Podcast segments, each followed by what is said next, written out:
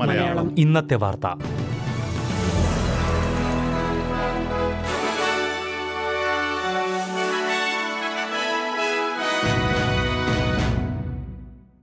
നമസ്കാരം. S B S Malayalam ഇന്നത്തെ വാർത്തയിലേക്ക് സ്വാഗതം.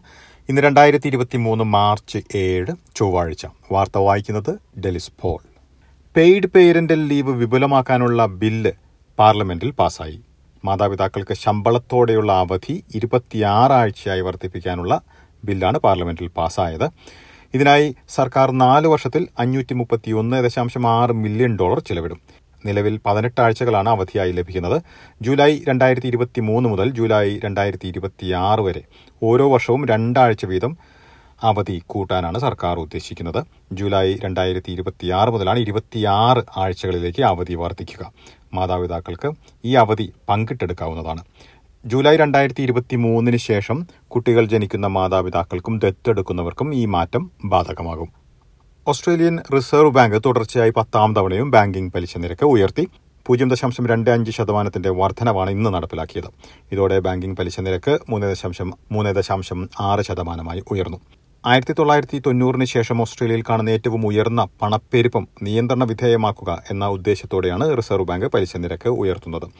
ഓസ്ട്രേലിയയിൽ പണപ്പെരുപ്പം ഏഴ് ദശാംശം എട്ട് ശതമാനം എന്ന നിരക്കിലാണ് ഇപ്പോൾ. ഓസ്ട്രേലിയയിൽ ഇൻഫ്ലുവൻസ രോഗബാധയുടെ നിരക്ക് കൂടിയതായി റിപ്പോർട്ട്. കഴിഞ്ഞ വർഷത്തെ ജനുവരി ഫെബ്രുവരി മാസങ്ങളെ അപേക്ഷിച്ച് ഈ വർഷം ജനുവരി ഫെബ്രുവരി മാസങ്ങളിൽ നൂറ് ഇരട്ടി ഇൻഫ്ലുവൻസ കേസുകൾ റിപ്പോർട്ട് ചെയ്തതായാണ് കണക്കുകൾ. രണ്ടായിരത്തി ഇരുപത്തിരണ്ടിൽ ഈ രണ്ടു മാസങ്ങളിൽ എഴുപത്തിയൊൻപത് കേസുകൾ report ചെയ്തതായാണ് department of health and age കെയറിന്റെ കണക്കുകൾ.